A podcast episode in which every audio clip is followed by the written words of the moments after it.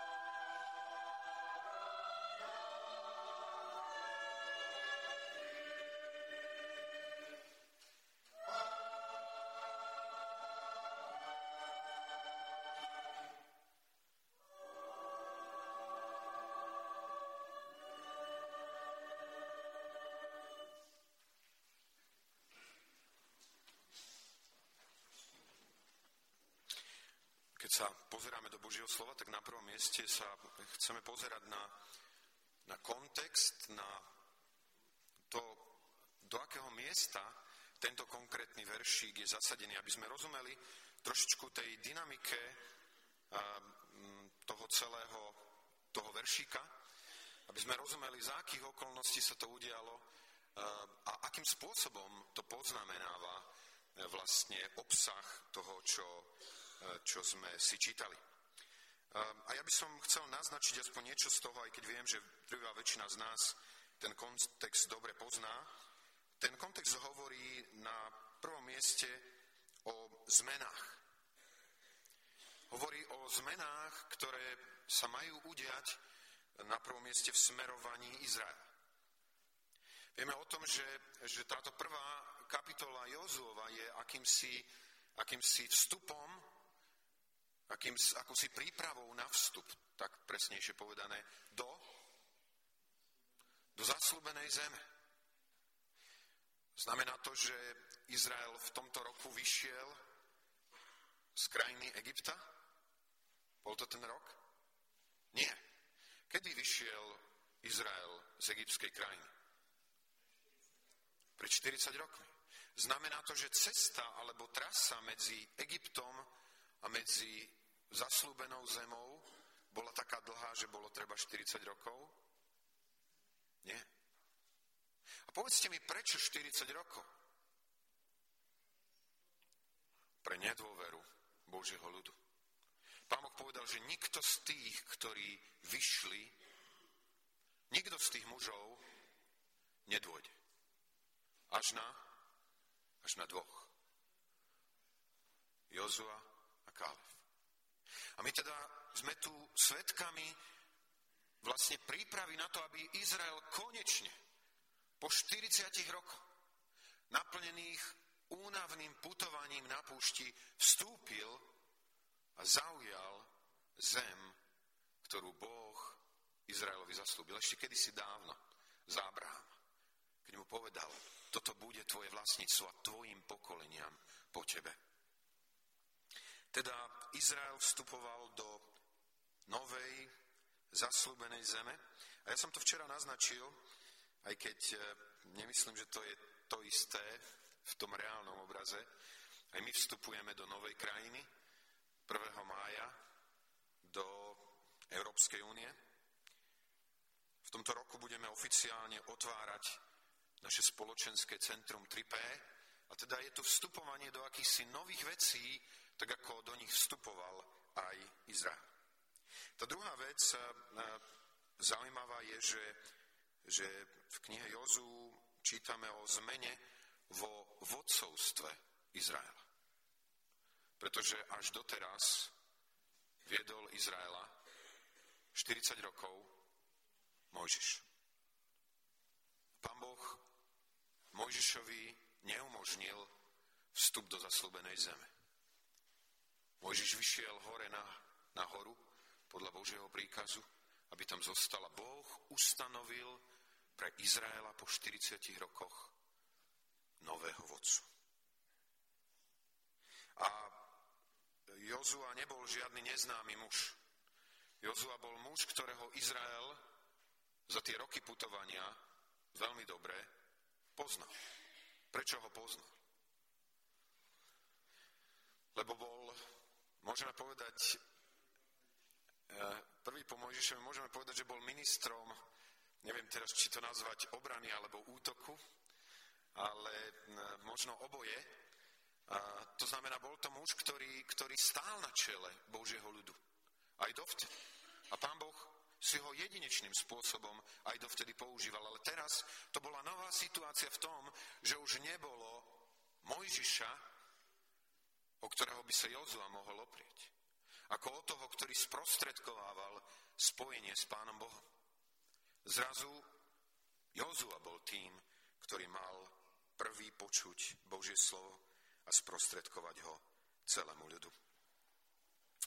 Ale tak ako hovorí na jednej strane tento kontext o zmenách, tak hovorí na druhej strane ten kontext o stálosti a o nepremennosti. Hovorí o stálosti Božieho slova, hovorí o nepretržitosti Božieho vedenia a dokonca Mojžišovej autority aj napriek tomu, že už fakticky, fyzicky s ľuďmi prítomný nebol. Jeho autorita, autorita, ktorú Boh mu ustanovil, ďalej poznamenávala a Izraela. To vidieť treba v tom 17. verši tejto kapitoly. A teraz poďme ku priamo textu, ktorý hovorí, lebo veď, či som ti neprikázal, buď silný a pevný, netras sa, ani sa nestrachuj. A tu opakujem, tento text nám hovorí o Božom slove, ktoré je niečím, čo je stále, nemenné a pritom vždy aktuálne zdôraznené. Je to niečo stále nemenné a preto vždy znovu aktuálne zdôraznené. Aj keď sa mení vodcovstvo, aj keď sa mení smerovanie, nemení sa fakt Božieho vedenia jeho ľudu a to cez jeho slovo. A keď e, pozeráme do toho verša, je možné z tohoto slova, Božieho slova, vyčítať niečo z toho, akým je Boh, aký je jeho charakter. A to chcem poznamenať, lebo ku tomu slovu charakter sa budeme niekoľkokrát vrácať v tomto texte. E, keď hovoríme o charaktere, tak hovoríme o čom? Hovoríme o tom, ako si niekto niekedy počína? Hej? Nie. Charakter znamená čo? Že stále tak koná. Že sa môžeme spoláhnuť, že ak, ho, ak je taký jeho charakter, takže kedykoľvek sa niečo udeje, on zaujme tú istú pozíciu. A teda keď Božie slovo hovorí o tom, aký je Boží charakter, je to niečo, na čo sa môže spoláhnuť, tak ako sa mohol spoláhnuť Izrael pred vyše 3000 rokmi. Práve takisto sa naň, na ňo môže spolahnúť dnes v roku 2004. Jeho charakter na prvom mieste, e, tento text hovorí, že náš Boh je Boh trpezlivý. Viete, prečo si myslím, že tento text hovorí o tom, že náš Boh je Boh trpezlivý? Lebo veď, či som ti neprikázal. Čo to znamená?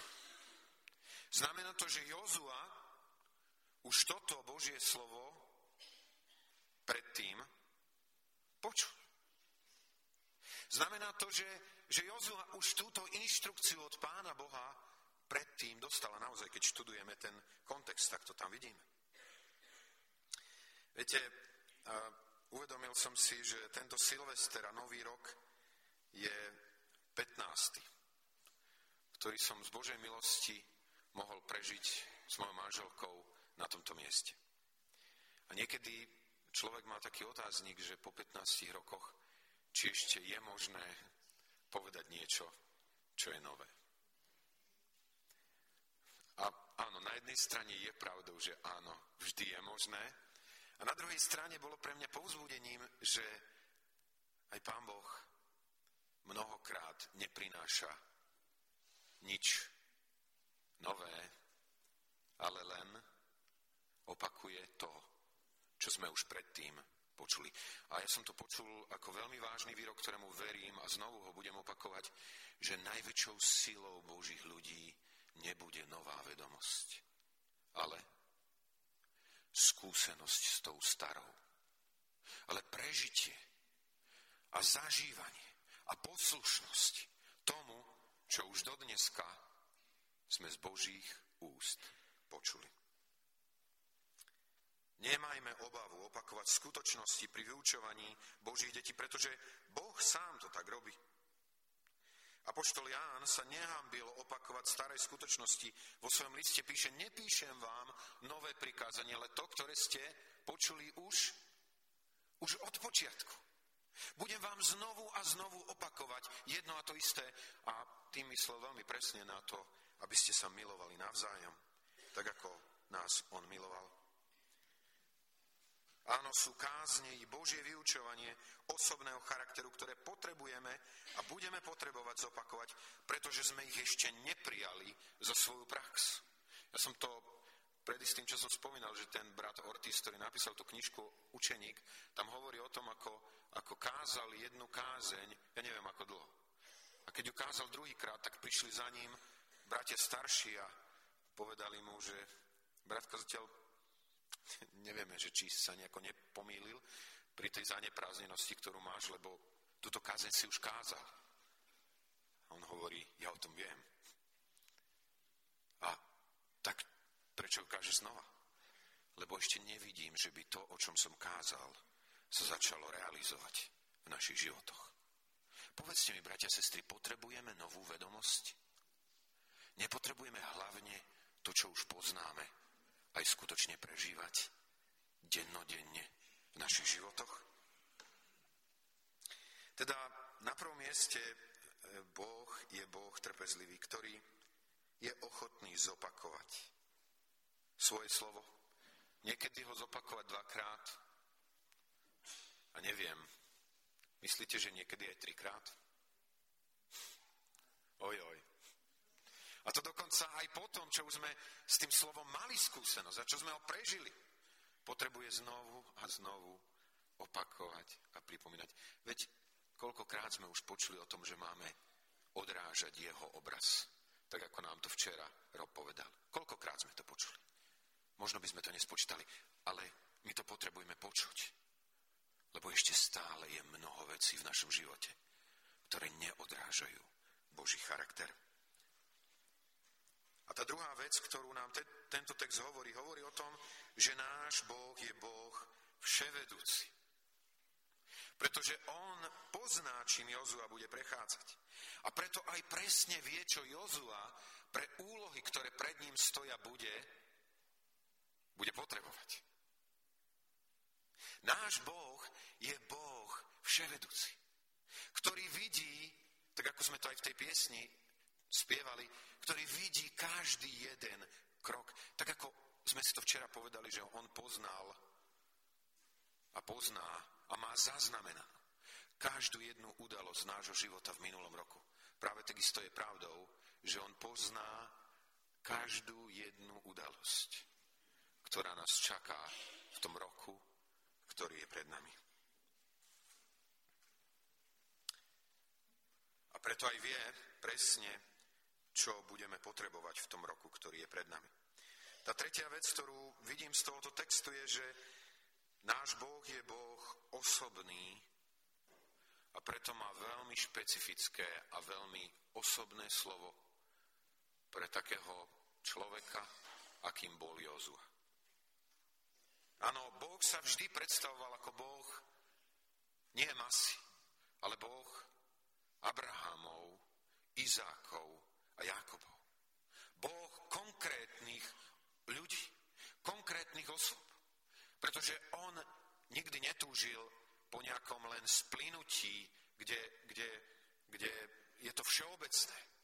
On chcel vždy, a vždy to aj uskutočňuje, mať osobný vzťah s každým jedným z nás. Každého z nás aj v tom nasledujúcom roku osobne viesť. Celé dejiny modernej civilizácie, tak tomu verím, sú poznamenané práve vierou a skúsenosťou Božích ľudí, že Boh je Bohom osobným. A to, čo je úžasne povzbudzujúce, je to, že Boh je e, osobný a preto aj jeho slovo je osobné. A on tým svojim slovom ukazuje, že vie o potrebách Jozu a preto vie aj to, čo už prijal a čo je potrebné ešte prijať. Lebo sú niektoré veci, ktoré pán Boh povedal Jozovi a už ich nezopakoval. Už sa k ním znovu nevrátil, lebo bolo evidentné, pán Boh to tak videl, že Jozua tie veci prijal. On sa vrátil len ku tým veciam, ktoré Jozua zatiaľ ešte neprijal.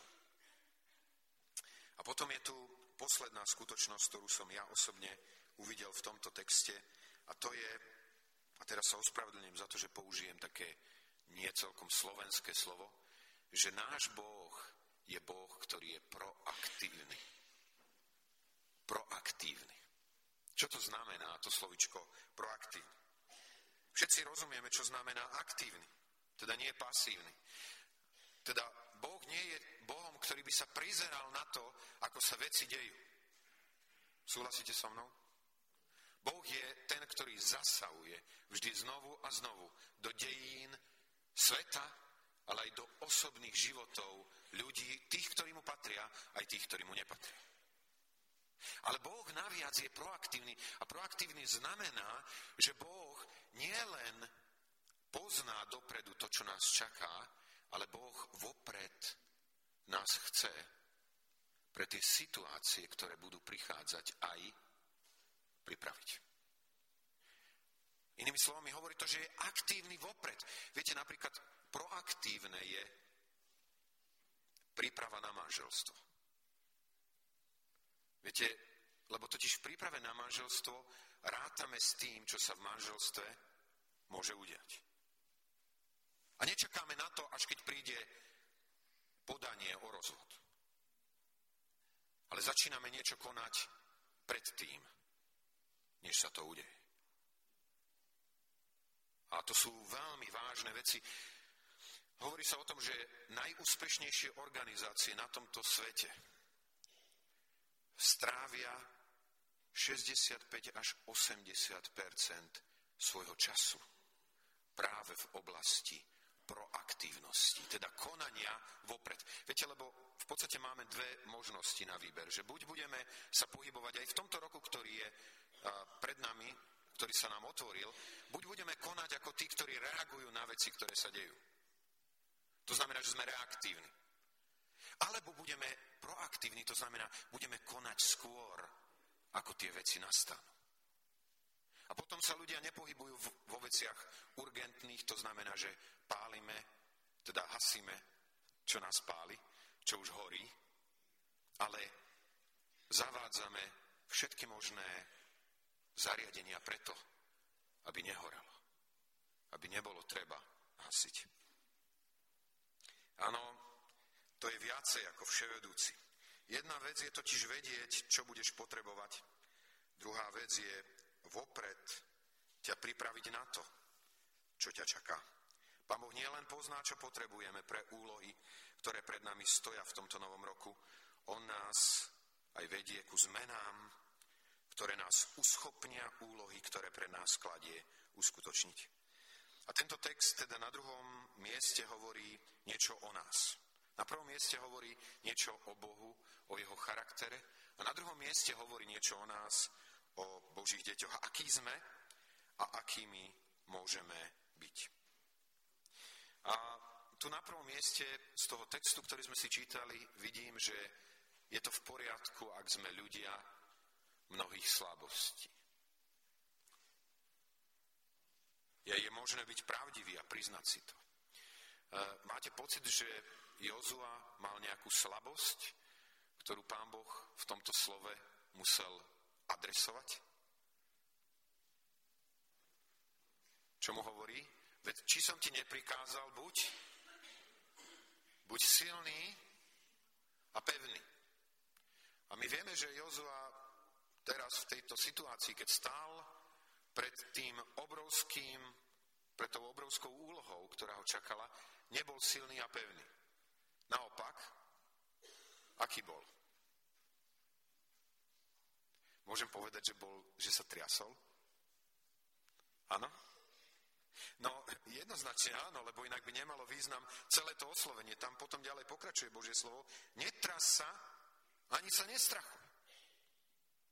A to, to bolo pre mňa veľmi zaujímavé počuť, že, že Jozua sa nemal triasť, ani sa nemal lakať. Lebo toto slovo znelo k človeku, ktorý neuhol od Božieho stánu. Tak si to číta. Kdekoľvek sa posunul Boží stán, Jozua bol tam. Chcel byť v Božej blízkosti. Bol to muž, ktorý bol vojvodca, veliteľ armády Božieho ľudu dlhé roky, ktorý zažil nejednú ťažkú a zložitú bitku. A predsa sa teraz vo vedomí úlohy, ktorá pred ním stojí, trasie.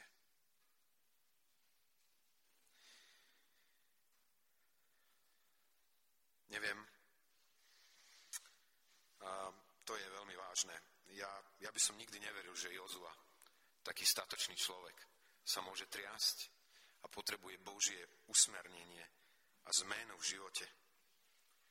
A to je tá ďalšia vec, ktorá nám hovorí, že teda nielen, že je v poriadku, je to normálne, ak ako Boží ľudia máme svoje slabosti, máme veci, ktoré nezvládame, na ktoré nestačíme, ktoré Pán Boh musí adresovať, ale na druhej strane tento text hovorí o tom, že my ľudia potrebujeme zmeny v našom živote, ak máme obstáť pred úlohami, ktoré Pán Boh pre nás pripravuje.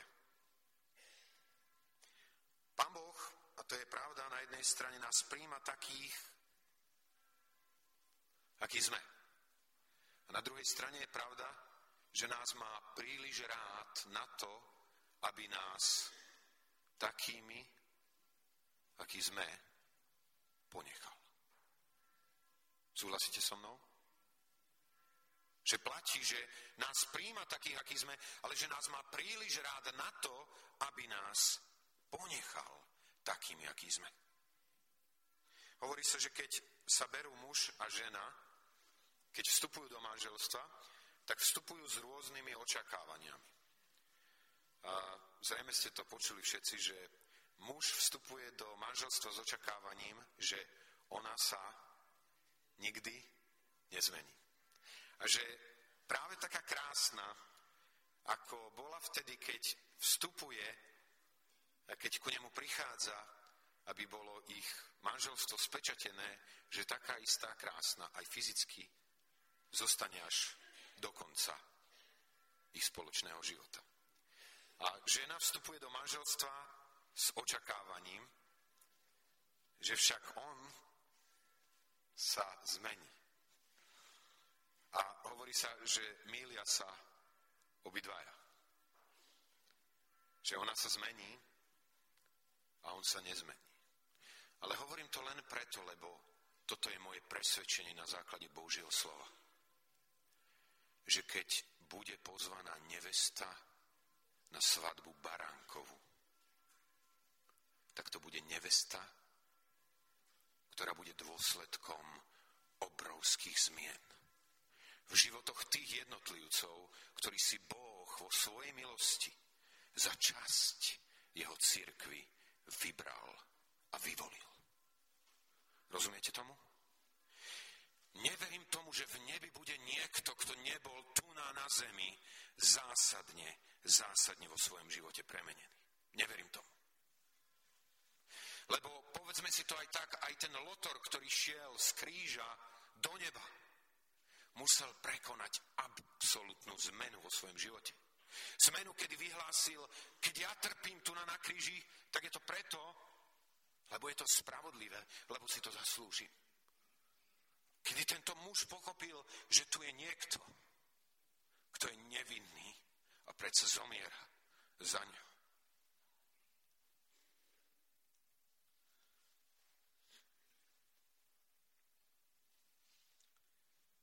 Ak patríme k neveste Baránkovej, tak stopy zmien v našom živote musíme zaznamenať. A tým nehovorím, že je to príjemné alebo ľahké.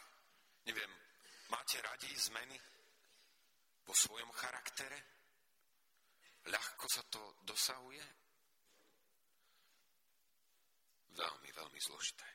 Veľmi, veľmi ťažké.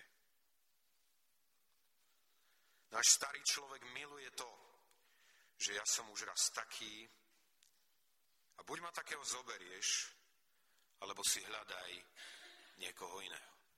A ja sa chcem vážne pýtať, či toto nie je časťou našej filozofie a našej predstavy. Že hovoríme, keďže Pán Boh ma príjma takého, aký som, tak je jednoducho taký aj, môžem zostať. A to nie je pravda. To, čo ma prekvapilo, bolo obsah tých príkazov, pretože Pán Boh hovorí Jozovi, buď silný a pevný. Buď. E, to je niečo viacej ako len počínaj si odvážne a smele. Súhlasíte so mnou? Lebo to je ten rozdiel medzi počínaním si a medzi, medzi charakterom. To, aký som, to je môj charakter. To, ako si počínam z času na čas, to môže a nemusí byť môj charakter. A pán Boh tu nehovorí, že počínaj si, ale hovorí o tom, buď taký. Nech je toto tvojim charakterom. Chce zasahovať aj do oblastí, o ktorých sme presvedčení, že sa zmeniť nedajú. A to do oblasti charakteru, do oblasti emócií, našich citov a dokonca aj do dôsledkov týchto citov, ktoré prežívame. Dá sa prikázať charakteru? Dá sa povedať, buď silný a pevný a ten, ktorý sa trasie, sa na základe toho stane udatným a odvážnym? Hm. Dá. A teraz sa chcem spýtať, máme na to vieru v našom osobnom živote? Viete, lebo to sú dve veci. To, že povieme, že sa to dá, to sa ma vôbec nemusí dotýkať. To niekde v Biblii čítame, že Pán Boh toto uskutočnil. Ale veríme tomu, že Pán Boh so mnou. A je to nezávislé na tom, koľko rokov duchovne za sebou mám. Pán Boh môže a chce uskutočniť zmeny v našich životoch, v našich postojoch, v našom charaktere. charaktere. Pre Božie deti neexistuje výhovorka ja som už raz taký. Týmto textom to Boh absolútne jedinečne dokázal. Ak tvoj charakter je, že si slabochom, nie je to dôvod, aby si nemohol vykonať hrdinské činy a naviac, aby si sa nestal hrdinom. Viete, v kontexte tohoto slova som pochopil, čo Božie slovo hovorí v Joelovi 3.10. Skújte svoje motiky na meče a svoje srpy na kopy a slaboch, nech povie, som hrdina. A toto nie je pozitívne myslenie, ktoré vám ponúka tento svet. Že hovor si, som hrdina, som hrdina, som hrdina, som hrdina, až nakoniec tomu začneš veriť. Nemá s tým absolútne nič spoločné. To, o čom hovorí na tomto mieste Božie slovo, je, že na základe viery to, čo Boh povedal, Boží ľudia môžu byť od koreňa premenení. Môžu byť zmenení v najväčších hĺbkach svojho charakteru.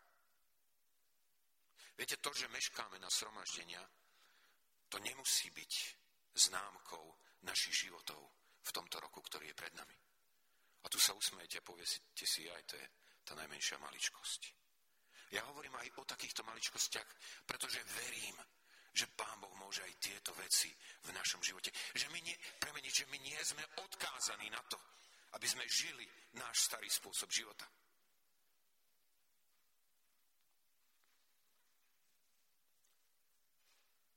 Toto je väčší zázrak ako najväčší zázrak fyzického uzdravenia lebo ten je dočasný. Toto zmeny v našom charaktere sú zmeny, ktoré sú zmenami pre celú väčnosť. A potom je tu nová otázka. Dá sa prikázať emóciám? A tu ideme ešte ďalej. Dá sa prikázať tomu, ako sa cítite? Dá sa prikázať emóciám? Viete, keď máte ísť nejakou skúškou, ktorej sa veľmi budete triasť a báť, dá sa prikázať vašim emóciám a povedať, prestan sa triasť a prestaň byť vystrašený. Prosím? Veľmi presne. Ale dá sa to. Viete, jedna z vecí, ktorou nás Satan drží v pasci, je tým, že nám hovorí, ty nemôžeš nič urobiť so svojimi emóciami. Emócie sa nedajú ovplyvniť. Nedajú sa zmeniť. Nedá sa s nimi nič urobiť. Toto Božie slovo nám hovorí, že aj s emóciami, s našim prežívaním a pocitmi je možné niečo urobiť. Zažili ste už niekedy situáciu, v ktorej ste sa triasli? Fyzicky. Áno? Čo to bola za situácia? Možno. Aká to bola situácia? Prosím? O vnúča fyzicky. Fyzicky sa triasol. Ja som to prežil jedenkrát v živote v podstate. To bolo v roku 1988 a bola to situácia, kedy som bol pozvaný majorom kontrarozviedky na pohovor, o ktorom som vedel, že nebude ľahký. A keď som tam mal ísť, tak som zažil to, čo zažil král Balsazár na svojej hostine. Viete, že vtedy, keď sa zjavila tá Božia ruka, ktorá písala mene, mene, tekel, ufarzin, takže král Balsazar sa začal tak triasť, že, že sa mu až bíli kolena o seba. Tak ja som toto presne zažil, zažil že proste sa, tak sa vám trasú nohy, že sa vám bijú kolena o seba. A ten, šéf tej kontrarozviedky na tom útvare nemusel byť žiadny prorok, aby keď som sa posadil k nemu, videl, že má dočinenia s jedným vystrašeným človekom, ktorý sa bojí o to, čo sa s ním stane. Lebo si je vedomý, že ten, ktorý voči nemu sedí, je mocný človek. Ja si pamätám na ten rozhovor. A pamätám si na to, ako, ako ten major sa ma pýtal a hovoril, tak čo, súdruh Kryška, boli ste na dovolenke? Ja hovorím, áno, Sudruh Majer. A čo? Boli ste aj v kostole? Ja hovorím, áno, Sudruh Majer. A čo, dokonca ste aj kázali? A ja hovorím, áno, Sudruh Majer. A čo ľudia? Počúvali vás? Ja som bol vtedy v Lučenci v apríli, v 88. A hovorím, no, myslím, že ma počúvali. A potom otočil list, toto ako keby nemalo vôbec súvisť s tým, čo chcel povedať, ale pán Boh mi dal vtedy navigáciu pre môj strach, pre moje trasenie sa. A hovorí, tak e, zavolal som si vás preto, lebo počúvam niektoré veci o vás a chcem vám povedať, že toto môže mať veľmi vážne dôsledky do vášho života. Ja môžem s vami niektoré veci urobiť.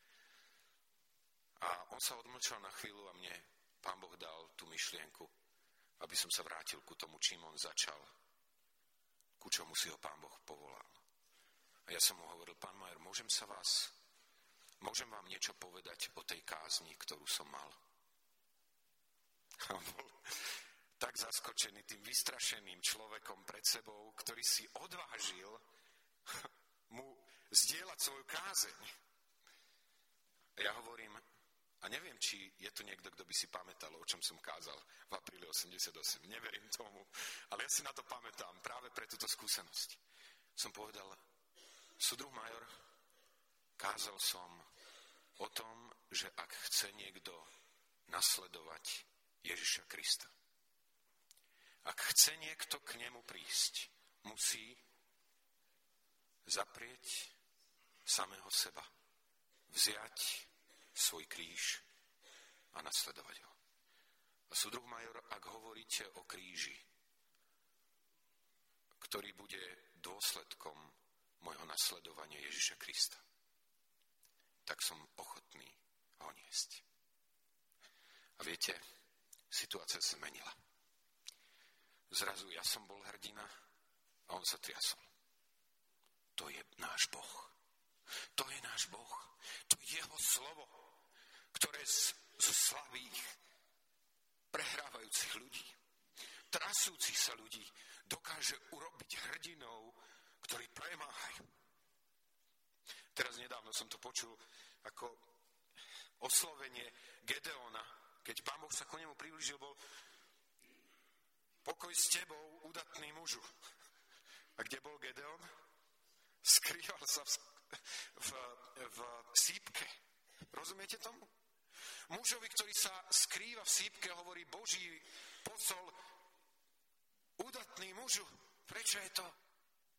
Lebo Boh vo svojej milosti nás nielen vidí takých, akí sme, ale nás vidí aj takých, aký pre jeho milosť, pre jeho dobrotu, pre jeho trpezlivosť, pre jeho vernosť budeme.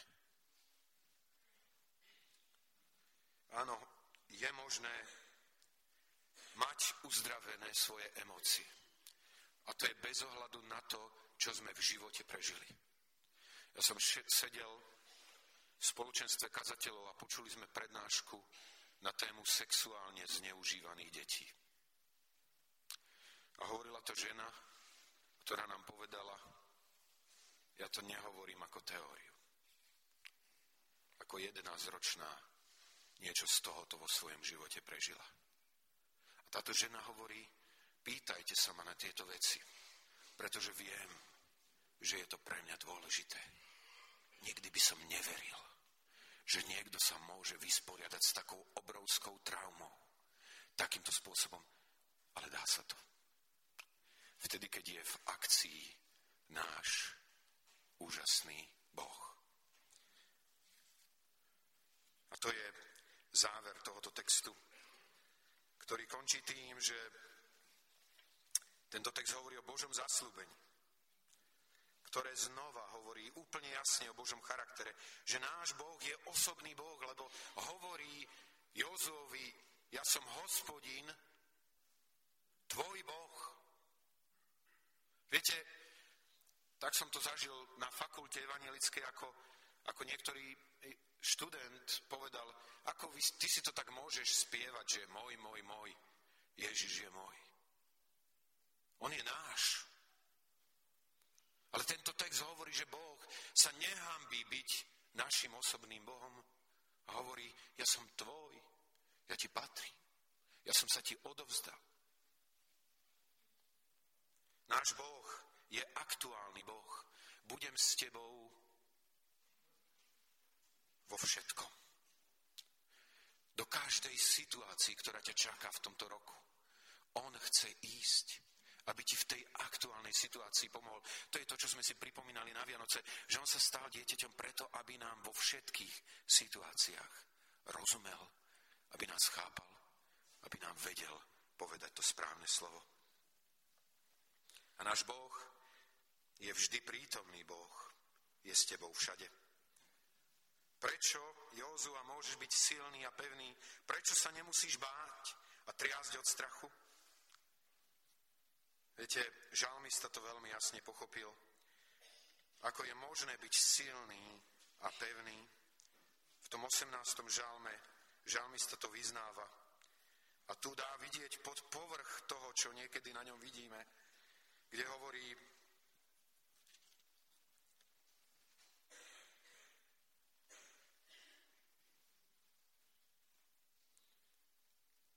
srdečne ťa milujem, o hospodine moja,